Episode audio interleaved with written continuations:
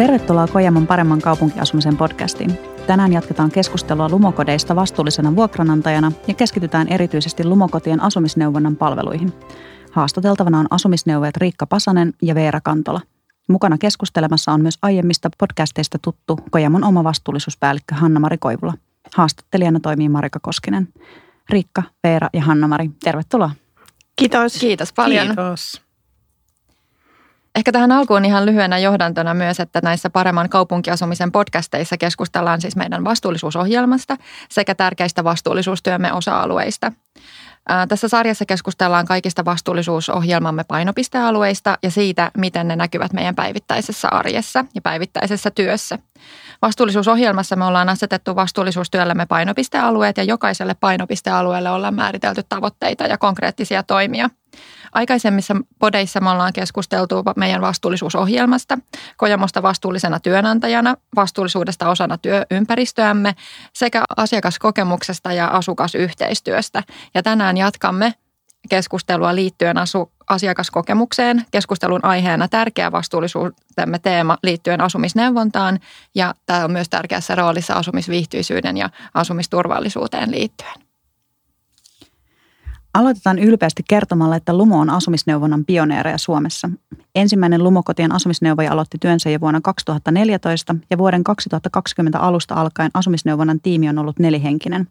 Vuokranantaja ei ainakaan vielä velvoiteta antamaan asukkailleen asumisneuvontaa, mutta Kojamolla asumisneuvonta on koettu tärkeäksi asumisen palveluksi. Mitä on tehnyt Lumo asumisneuvojien tiimi lakiuudistuksia odotellessa, siitä kuulemme tänään lisää. Veera ja Riikka, minkälainen tiimi teillä on ja miksi teidän tiimin on hyvä olla olemassa?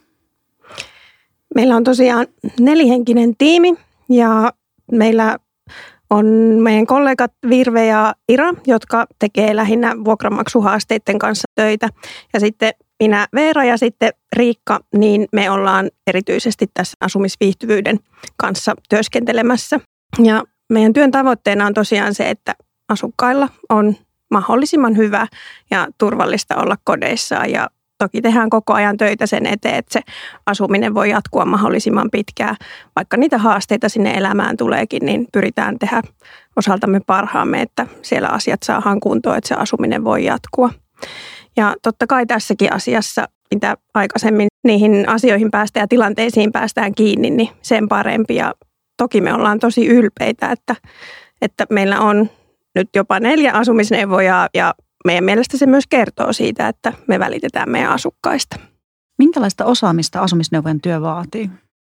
No mulla ja Veeralla meillä on sosiaalialan koulutustausta, eli ollaan sosionomeja ja koetaan se erittäin hyväksi ja tärkeäksi pohjaksi tälle työlle.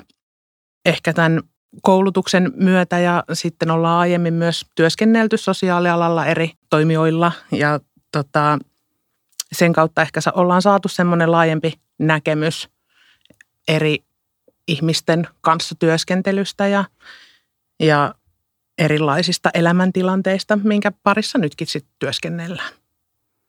Et joka tapauksessa aina kaikki nämä tilanteet meidän asukkailla on erilaisia ja osapuolet on erilaisia ja sitten pitää aina löytää se oikea tapa ja oikea tyyli niin kuin olla näiden ihmisten kanssa yhteydessä ja saada niitä asioita sitten hoidettua ja saada asioita eteenpäin. Eli jokainen keissi hoidetaan tapauskohtaisesti. Kyllä. Kertokaa, että mikä on asumisneuvojan työssä parasta? No parasta varmaan on just se, että, että meillä on mahdollisuus paneutua niiden asukkaiden tilanteisiin syvällisemmin kuunnella oikeasti asukasta ja sitä kautta pyrkiä löytämään kuhunkin tilanteeseen sopivat ratkaisut. Meidän työ on tosi usein, se on kompromissien hakemista eri osapuolten välillä ja mä itse käytän usein semmoista termiä, että me ollaan niin kuin siltana asukkaiden välillä, että me saataisiin semmoinen yhteisymmärrys ja se viihtyisä asuminen voisi meillä jatkua. Joskus niissä tilanteissa ja niiden työstämisessä menee pitemmän aikaa. Välillä riittää yksikin puhelu, yksikin yhteydenotto. Mä itse ajattelen ja me varmaan ajatellaan kaikki sillä tavalla, että, että silloin meidän työ on parhaiten tehty, kun me tehdään, tehdään itsemme tarpeettomiksi ja, ja asukkaat pärjää siellä itsekseen ja keskenään. Ja parasta varmaan on se, että saadaan luottamus asukkaan kanssa. Ja sillä tavalla tilanteet sit ratkeakin ja kun asukkailla on se luottamuksellinen tunne, että voi kertoa asiat, niin silloin paljon enemmän pystyy juurikin niihin asioihin myöskin puuttumaan. Ja se tuntuu tosi kivalta, kun huomaa, että se, se luottamus löytyy, että se on myöskin iso suola tässä meidän työssä. Riikka taitaa olla samaa mieltä. Aivan ehdottomasti. No lumoasukkaita taitaa tänä päivänä olla noin 60 000. Kuinka paljon te saatte asukkailta yhteydenottoja?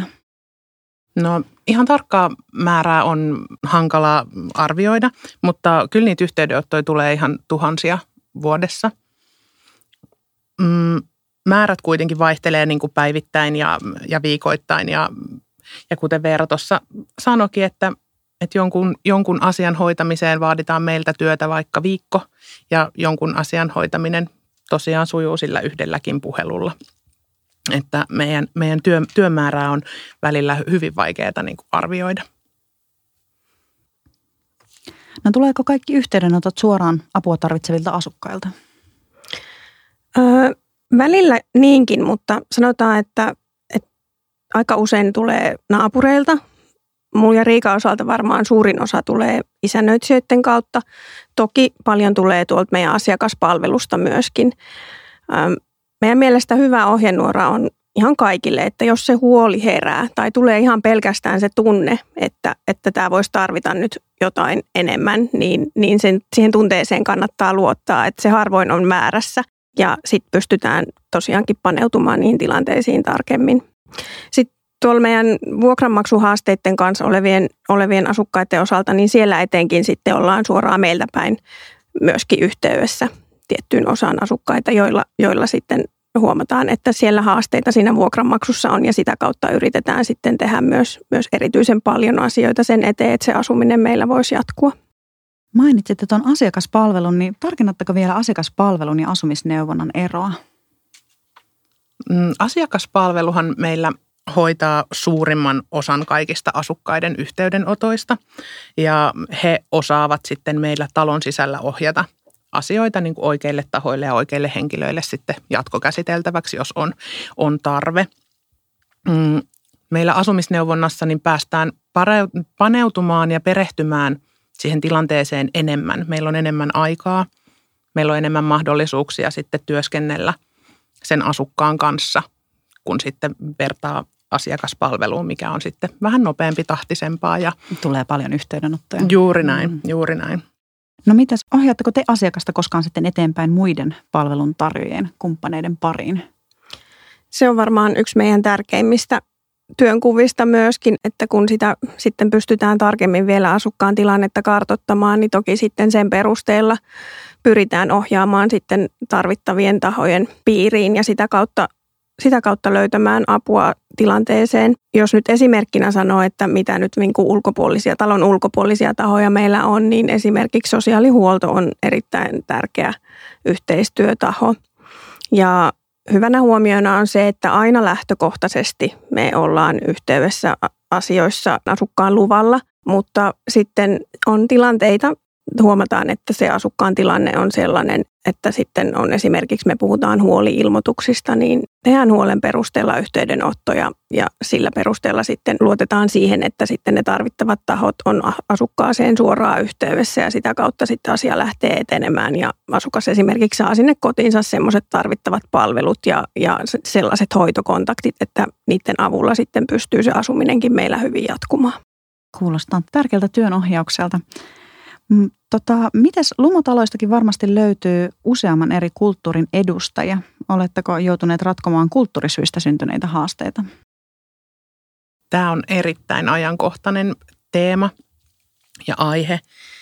Kyllä kulttuurierot näkyy paljon meidän asukkaiden arjessa ja asumisessa.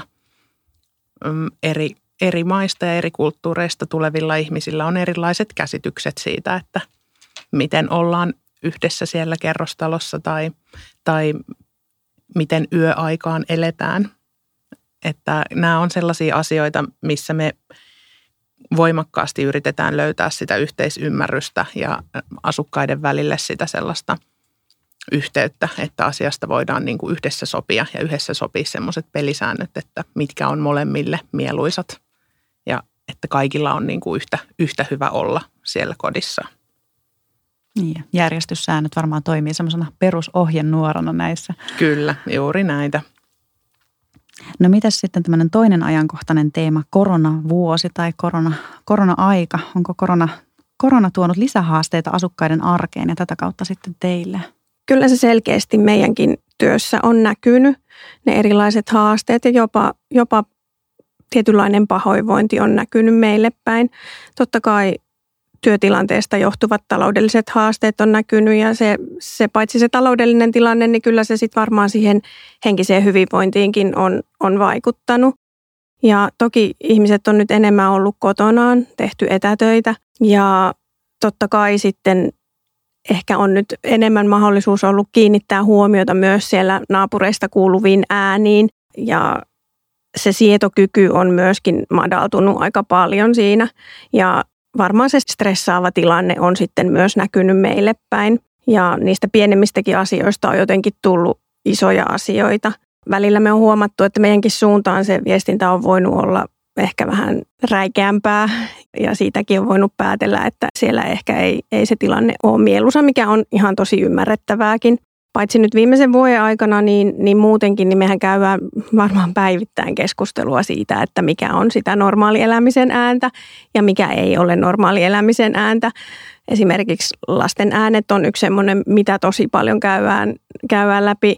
No koiran haukunnasta nyt ei ehkä tänä vuonna ole niin paljon tai viimeisenä vuonna tullut, tullut ilmoituksia, kun ollaan kotona, mutta aika paljon sitten niin kuin tällaisia asioita me käydään läpi ja onneksi kuitenkin ehkä suurimmassa osassa kuin aikaisemmin sanoin, niin ollaan pystytty olemaan siltana naapureiden välillä. Ja, ja välillä tuntuu, että ehkä se on ollut jopa se, että ihmiset saa niin kuin meille päin purkaa vähän sitä turhautumista, niin mä ajattelisin, että me ollaan myöskin ihan turvallinen taho siihen, että kyllä me voidaan kuunnella se asia ja käydä sitä läpi ja ihan käydä se asia, miten se menee ja miten kukin tulee kotonaan olla ja huomioi ja muut, niin niidenkin perusasioiden läpikäyminen on varmaan auttanut monissakin tilanteissa.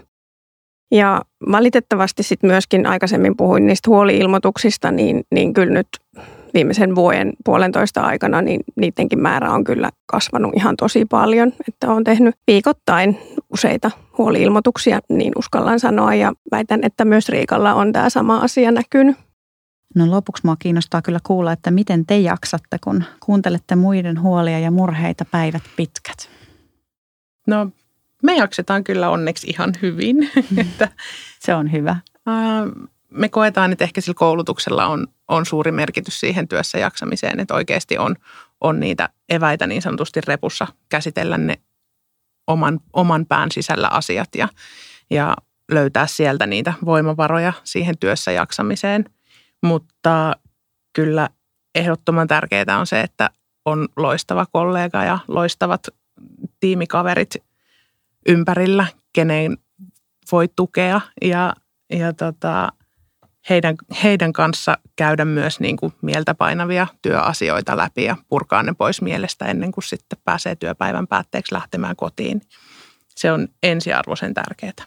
Joo, ja kyllä meidän tavoite on, on aina ollut se, ja varmasti jatkossakin, että sitten kun se työkone laitetaan kiinni, niin sitten ne työasiat jää, jää siihen ja siinä nimenomaan korostuu se kollegan ja koko tiimin merkitys, että välillä ei, ei välttämättä niitä asiakastapauksiakaan käydä läpi sillä tavalla tarkemmin, vaan ihan vaan se, että pystyy niitä tunteita, mitä ne tietyt tilanteet on, on tuottanut, niin, niin niitä käymään läpi ja puhistaa sillä tavalla ajatusta ja ilmaa, niin se on kyllä ollut tosi tärkeää. Ja ei tätä työtä kyllä voisi tehdä ilman kollegoja ja tiimiä, niin kyllä se on ihan ensiarvoisen tärkeää. Se on se meidän jokapäiväinen arjen työnohjaus. Kyllä, välillä vähän hurttia huumoria peliin, niin sillä jaksaa. Huumori on hyvästä. Tähän, tässä niin näkyy semmoinen virtuaalihali tällä hetkellä. Kyllä. Asumisneuvonta on kyllä yksi ehdottomasti meidän tärkeimmistä vastuullisuustyön teemoista ja tosi tärkeää työtä teette Riikka ja Veera. Ähm, et ollaan tänään kuultu asumisneuvonnasta sisällöstä ja työn tärkeydestä ja millaisissa eri muodoissa se työtä teette, kuinka paljon saatte yhteydenottoja ja muuta. Et on, on kyllä äärimmäisen tärkeää ja iso osa meidän vastuullisuustyötä ja meidän vastuullisuusohjelmaa. Joo, täytyy mennä kyllä samoilla sanoilla, että te teette todella tärkeää työtä ja kiitos Riikka ja Veera haastattelusta ja kiitos Hanna-Mari. Kiitoksia. Kiitos. Kiitos. Ensi kerralla meidän podcastissa keskustellaankin Kojamosta vastuullisena rakennuttajana ja Kojamon vastuullisista kiinteistöistä. Tärkeä ja mielenkiintoinen teema, joten pysykäähän kuulolla.